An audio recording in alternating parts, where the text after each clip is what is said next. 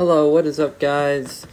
Uh, good to talk to you guys again here in episode two of season one.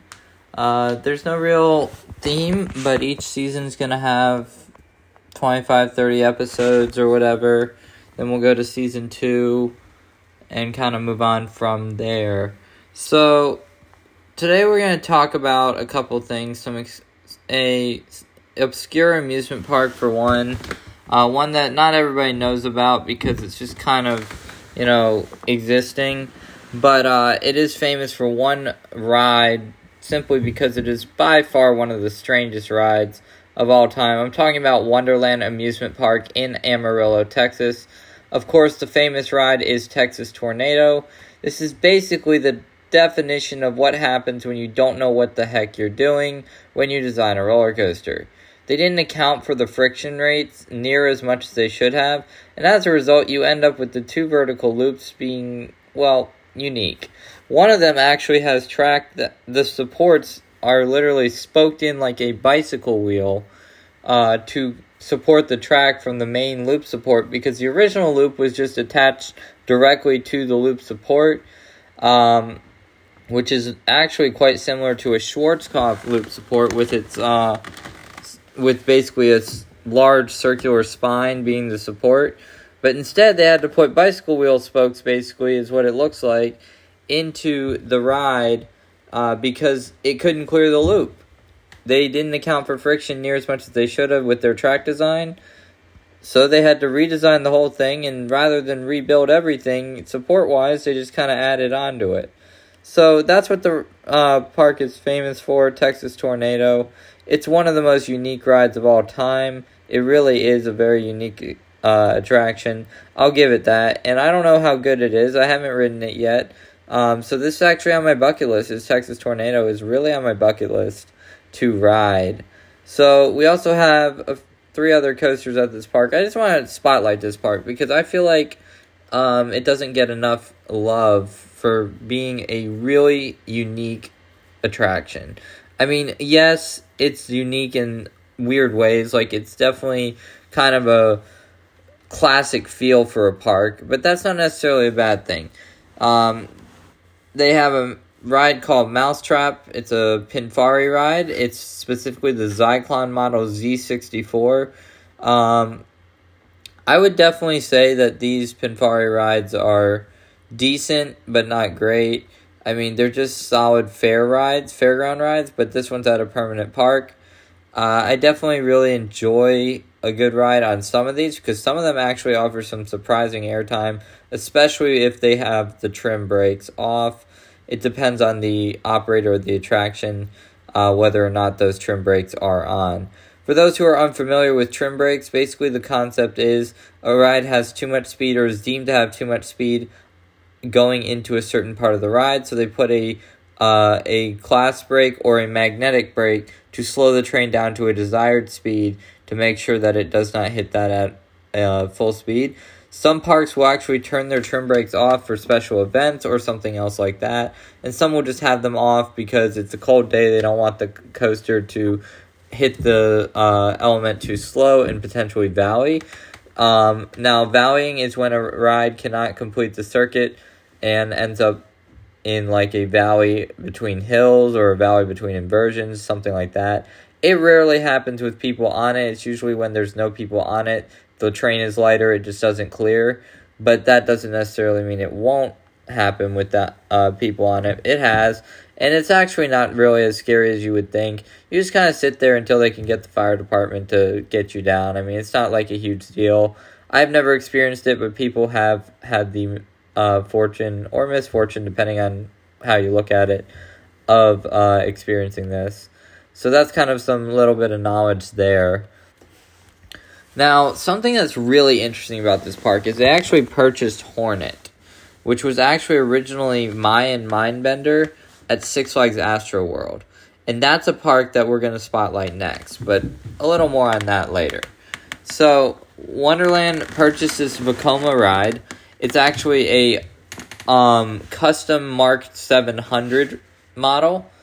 Uh, there were only four of these Mark 700s built that were custom um, or in general existed. all four are currently in operation, so they definitely have lasted. So that's a good thing to note. It's also, if you look at it, it's actually the template for the track they currently use, or somewhat a template for the track they currently use that has been so successful in recent years. For those of you who don't know, Vekoma used to use an older style of track that caused a lot of problems, a lot of roughness, a lot of uncomfortable rides, such as their suspended looping coaster model. Uh, unfortunately, they sold a literal boatload of these, so unfortunately, we ended up with a lot of really bad rides being sold to a lot of parks rather than the qu- more quality rides that they could have gotten from better manufacturers, but again, cheaper is sometimes considered better by some parks. But Hornet is only about 1,100 feet long and only is about 30 feet high. The reason it's just historic is it actually started its life originally at Boblo Island, which is a very famous amusement park uh, in Canada that unfortunately closed on September 26, 1993, but uh, with several uh, several rides still in operation until the end. So unfortunately, that's kind of a sad story. But the good news is Nightmare then got relocated to Astroworld as my Mayan Mindbender and was then one of the only coasters to reopen from Astroworld at Wonderland Amusement Park as Hornet. So they also have Cyclone. This is one of the rarest models of all time. Uh, only two Miler manufacturing wild mice exist. I have ridden neither of them, so I can't tell you how much or how good they are. However, we have reasonable uh, suspicion from, for me, anyways, that they're a really fun but completely uh, janky ride. Now, what I mean by a janky ride is it's jerky, it's weird, it kind of feels a little rickety that kind of thing. That's what I mean by a janky ride for future reference. So this was actually relocated uh, twice. It started its life at Spring Lake Park in Oklahoma City, uh, which closed unfortunately in 1981, and also uh, Funtown, which uh, was in Atlanta, and it closed in 1966. Um, the ride did, and that park did close in 66 as well. So, that's kind of the overview of the coasters at the park. Now, there is a new coaster that is planned, hopefully, to open in 2023. It's been pushed back a little bit due to COVID and other factors, but it's just a uh, SBF Visa Group spinning coaster. These are a dime a dozen, they're all over the place, but they're fun little family rides. You know, they spin reasonably well and overall, I definitely appreciate a good ride on one. So this one was actually relocated from Wild Willie's Adventure Zone, a park that is still operating but no longer owns a roller coaster. They closed it in 2017. So those are the overview of the coasters. So hopefully we'll have five by next year, uh, assuming all goes well with Spinosaurus, which is the name of the SBF Visa spinning coaster. But really, what I wanted to take another look at is if you were to go to Wonderland's website, you're going to see that this park is very classic um, in its ride selection. I mean, not everything's going to be a classic ride, but you can definitely tell that they like their classic attractions. So, going to the park's website will give you a lot of ideas of what's there um, if you look at their thrill ride collection, uh, they have Drop of Fear, which is an Intamin drop tower. I believe it's a drop, Intamin drop tower. It could be something else. I'm not actually sure on that. Um, they also have Texas Intimidator, which is definitely an interesting ride. Uh, it flips you around. It does a lot of things. Those are the modern rides. If you go look at the classics, like all the roller coasters are classic attractions, uh, all of them. So that's something to look at. And then also family classics. If you take a look at that, you have an old vintage car ride. You have a nice chair swing. You have a classic Himalaya, like an older one. You have a classic pirate ship. You have a nice, uh, good old fashioned uh, chairlift ride to get to one end of the park to another, uh, rainbow style ride, a, a really old looking scrambler, recently old looking scrambler, which is, you know, in a tilt a whirl that looks old as well. Wonder Wheel, which is an older Ferris wheel. Um, basically, the point is they like their classic attractions. So to go even further, again, I'm just spotlighting this park and kind of talking about it.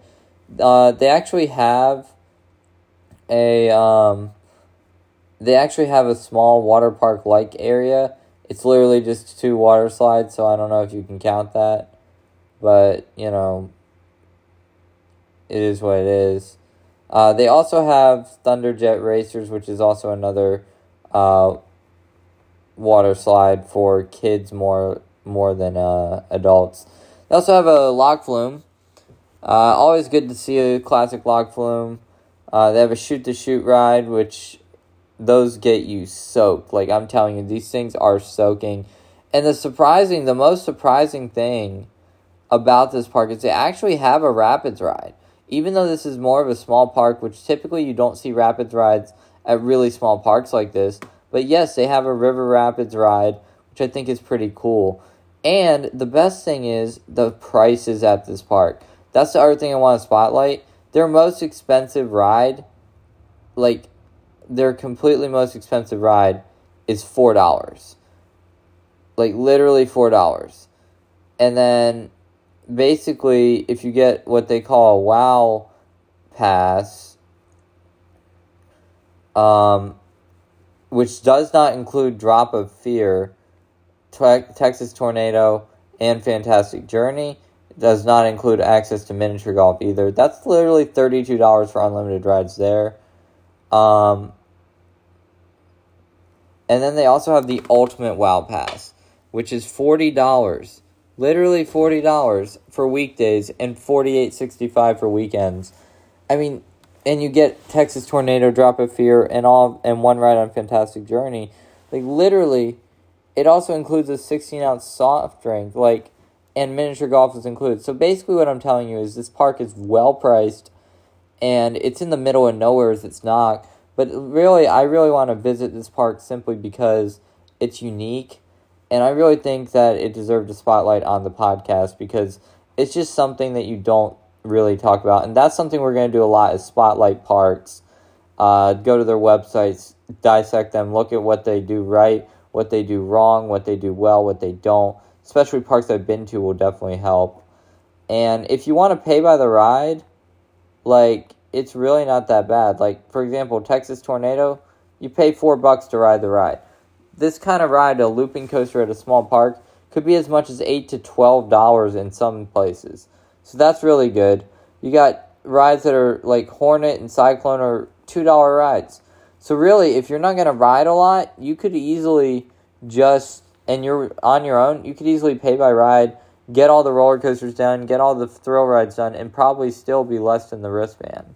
So it's just something to consider. If you're going to ride a lot of things multiple times, if you're going to spend a full day at the park, you know, it's probably better to get the wristband. But really, the calendar and the prices, like the hours and everything else, are just really convenient for people. Although I will say something about the hours, they are known to be a little, we'll put it, questionable in terms of some of the convenience, but you know, it's just whatever. It kind of happens, you know. Some parks have weird hours. It's just the bottom line. Okay, so moving on. Something I also wanted to talk about. And one of the things that is a sad story, unfortunately, is the story of Six Flags Astroworld. Astroworld was definitely one of those things one of those parks that was well loved, and the closure was considered very not well received. I mean, let me just put it this way this is a park that literally was loved by everyone like in the area like it was Houston's premier amusement park it opened in June 1st 1968 and sadly closed on October 30th 2005 for the last time so the point is, this was really a sad situation because Six Flags owned the park. They decided to close it for several reasons, including financial reasons. Park wasn't really making enough money, and also the area that it was in was a relatively high crime area, and it was becoming a problem. So the sad reality is, the area it was in was truly the, the demise. So we're gonna break down the roller coasters that were at this park. We're gonna start by the three defunct roller coasters. Uh, well, they're all defunct. All twelve are defunct, but the three that went defunct before the end of the park. So one that is interesting is Swamp Buggy. This is really one of those weird rides. I've been on one of these. It it, it, it it's it's there. It exists. But as as I will say, these chance toboggans, chance rides toboggan rides were the first coasters to feature a vertical lift hill. So, you know, there's problems with every prototype kind of type of ride. The problem with this one is Chance didn't know how to build track or profile it very well at the time, and they just kind of copied and paste for, pasted for all the toboggan rides. It was all hand bent at the time, so 32 uh, toboggans were built actually. Sadly, though, um, or maybe thankfully, only a few are still in operation. We currently have one in storage, two operating, and one under construction being rebuilt. So, and there's also several that travel, so that's the good news. There are some that travel, but they're still very rare roller coasters. And this ride opened in 1970 and closed sometime near 1972, so it didn't last very long. Um, you know, it's just kind of one of the thing, one of the things that you know, it's just not a great ride overall, but you know, unique at least. So, also to close earlier than the park was Excalibur, an Arrow Dynamics mine train coaster. Now, for those who don't know about Arrow Dynamics, which we will have a whole couple of podcasts discussing discussing them. Um, basically, Excalibur was not the prototype, but they actually invented the mine train style ride uh, for theme parks. So that's basically the situation there. So yeah. Now, Excalibur was one of the tallest mine trains. It was one of the most unique mine trains. Uh, it had a very weird layout, very unconventional, but not necessarily a bad one. And it was enjoyed by a lot of people over its 26 year lifespan. It opened in 1972 and closed in 1998. Uh, its closure, the reasoning behind it, I am not sure. It just kind of happened, with, but like a ride like that, um, really surprises me that they closed it. It's one of those rides that's kind of cool to have in your park. So I'm not sure why. It was 88 feet tall with an 80 foot drop, which is unheard of for a mine train typically, but they did it here.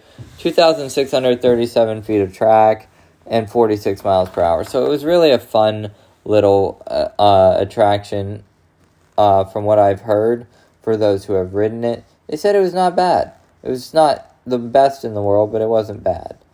Now, arguably the most famous coaster that left the park early was Texas Tornado, a Schwarzkopf uh, custom looping coaster that had four vertical loops. Although one could argue the fourth inversion was more of a weird variation of the vertical loops. Um, this thing pulled a lot of G's. Like, a lot of G's. And it currently is still maybe somewhere, but it was, um, it is likely that it was scrapped. Because it was in storage at a park in Mexico until 2021, where it mysteriously disappeared. No one is really aware of where it went. So there's still hope, I suppose, that the ride could potentially be uh, revived, but somehow, given its age, given that its original uh, manufacture date is 1986, so yeah, that should tell you something. Um, it's a pretty old ride. So, Um, also to note, uh, it was just an intense ride. In fact, it was modified several times to decrease the intensity by the permanent parks it was located at. Supposedly, the final inversion pulled over six G's, which is insanity for a uh, coaster like this. I mean, like, that is completely insane. So, yeah. But that modification wasn't made till it reached Discovery Kingdom. Uh, so it was actually a lot of intensity uh, at Astro World, and that may have been what prompted uh, Six Flags to modify the attraction. That being said, it had 115 foot height, 98 foot drop, 54 mile an hour top speed, and over 3,600 feet of track. And to consider that this traveled the fair circuit for 11 years, that should probably tell you that this was a very significant attraction uh, for the fair circuit. That's huge. Uh, it traveled in Germany. So those are the three that left the park early. Um, so we're going to go down the list a little bit of the park's other coasters.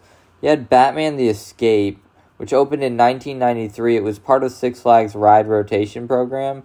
Uh, what the ride rotation program was is a complicated situation, so that will be uh, discussed in discussed in a, uh, a a different podcast episode. We'll definitely discuss what the Six Flags ride rotation meant, why it was done, and all that. So this stood 90 feet tall with an 85 foot drop, 2,300 feet of track. And the interesting thing about this was it was a rare Intamin amusement ride stand up coaster. Now, for those of you who are unfamiliar, a stand up coaster is when the riding position allows for riders to be standing up during the attraction's course. So basically, the restraints come over you in a different way, and you are literally standing up during the ride. It's really a unique experience. Very few are left, although one is being built right now. Uh, so we'll see if that model catches on. It's a new model. Modifications were made to make it more comfortable. Because unfortunately, these stand up coasters suffered from a lot of discomfort. Because men, especially, were not very happy with some of the ways the ride moved and slammed their, uh, yeah, into the bicycle seat like seat. So, yeah, it, it definitely, these rides don't have the best reputation. So, also, um, moving on, we have Greased Lightning, uh, which was another cool coaster at the park. The Schwarzkopf shuttle loop with the flywheel launch. A flywheel launch, for those of you who are unfamiliar, uses a flywheel uh, to pull a cable that pulls the train, launching it down the track. This ride hit 60 miles an hour on that launch in four seconds and was over 130 feet tall with uh, a length of only 849, but that's because it's a shuttle coaster. Kind of went through the loop, up a spike, and then back through the loop and into the station after going up a spike on the back end as well. So, the reason I'm kind of going through all these coasters, by the way, is I thought it'd be interesting to discuss what Astroworld really had. I couldn't do much on the flat rides, mainly because I don't know where to look. Um, but if I had to, I would probably say they had some pretty cool stuff there too. So, you know. Like, there's a way to see it. Like, you can look at it. Like, on. Uh. Sorry. On, uh. Wikipedia uh, Wikipedia definitely has some, you know, things that show you what was at the park, when it was at the park, that kind of thing. I can't guarantee that shows you everything, but you know, it's pretty much something that would uh, that is definitely involved. So uh, after Greased Lightning, we're going to talk about Mayan Mindbender. This is the ride that actually operates at Wonderland as Hornet. So um, that's the custom mark 700. So we already discussed that in the po- in the podcast, so we're not gonna keep going. Now, one of my favorite names for a roller coaster that is no longer with us is Serial Thriller. Like, come on, that's freaking awesome. That is a great name. Like, it's so creative. It's actually creative, which is, you know, great. I mean, you don't see it as often. It actually still operates at La Ronde, which is another Six Flags park in Canada, as Ednör L'Attaque.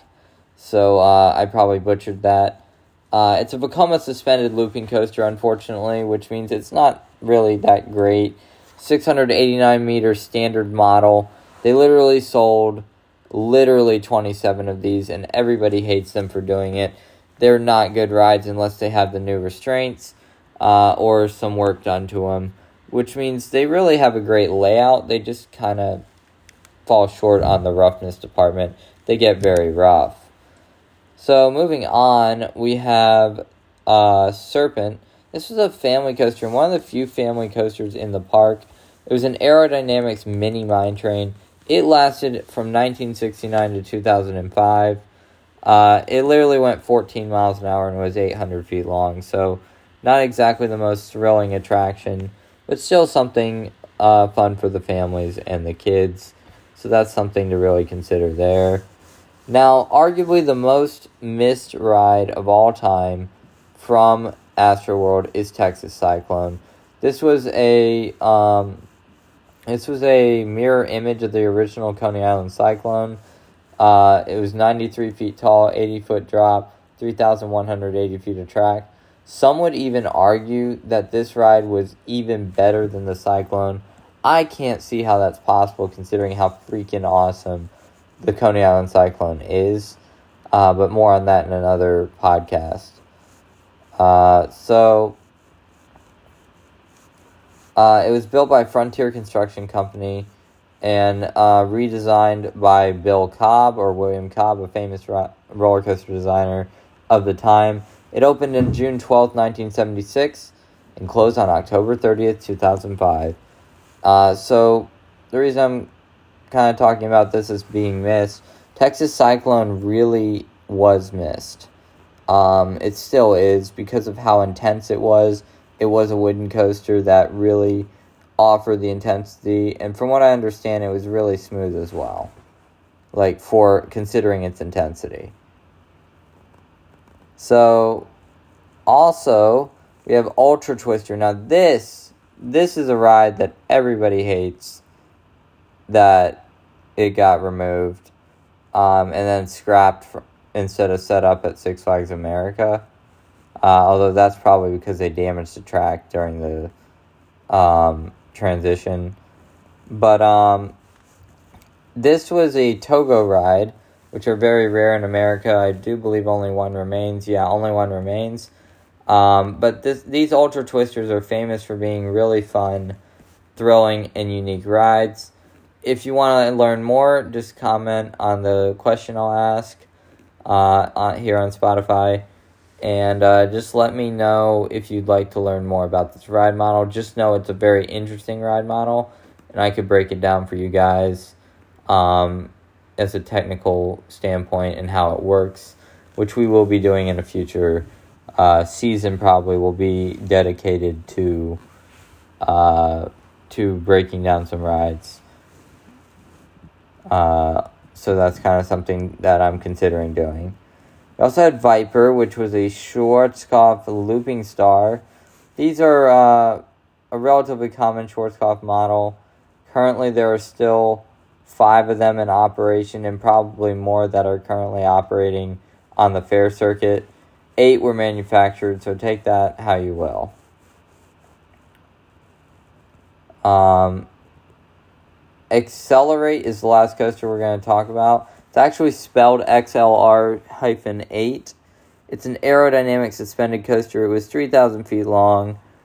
It was more of a mild attraction, but I would have really liked to ride this because these Arrow suspended coasters are really, really, really um, ra- getting to be rare.